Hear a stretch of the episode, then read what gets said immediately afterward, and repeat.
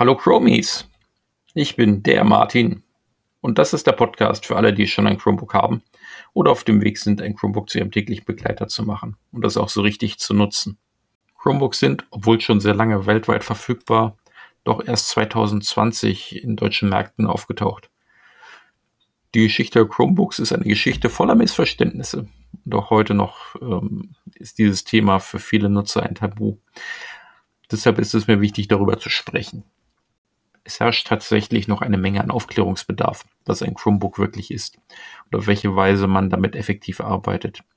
Und damit meine ich gar nicht die technischen Kniffe. Vor allem möchte ich Ideen geben zum Konzept der Nutzung mit dem Internet und der Cloud und zum Umdenken von der traditionellen PC-Nutzung.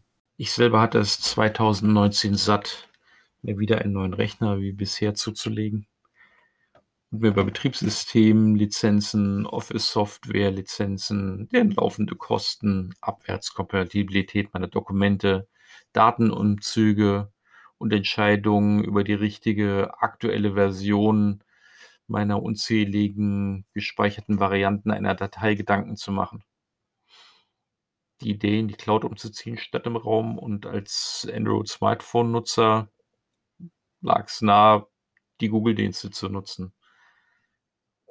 Deshalb habe ich für ein Orientierungsjahr auf einem ollen alten Netbook ein Chromium OS-Betriebssystem installiert, um zu prüfen, ob ich damit statt mit einem klassischen PC-Betriebssystem zurechtkomme.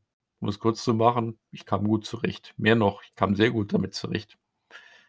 Es war eine erhellende Erfahrung, weswegen ich mich dann 2020 für ein richtiges Chromebook entschied. Und diese Erfahrung bis heute möchte ich gerne mit euch teilen. Was für Themen erwarten uns in den kommenden Folgen? Was ist ein Chromebook?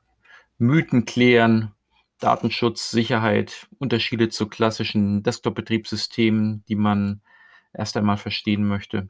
Überraschende Momente für mich als bisherigen traditionellen Betriebssystemnutzer, Motivationen auf ein Chromebook zu wechseln, was Software und Arbeitsabläufe angeht, das offene Chrome-Ökosystem, weitere Cloud-Anbieterangebote, Google-fremde End-User-Cloud-Dienste auf dem Chromebook nutzen, Applikationenauswahl, Strategien, wann ein Chromebook für jemanden nichts ist, Umzug der eigenen Daten in die Cloud, Veränderungen, Cloud-Speicherung im Vergleich zu einem traditionellen Backup, Spiele natürlich, die Wahl des Chromebooks, also einen ganzen Strauß an Themen, und das ist sicher noch lange nicht alles.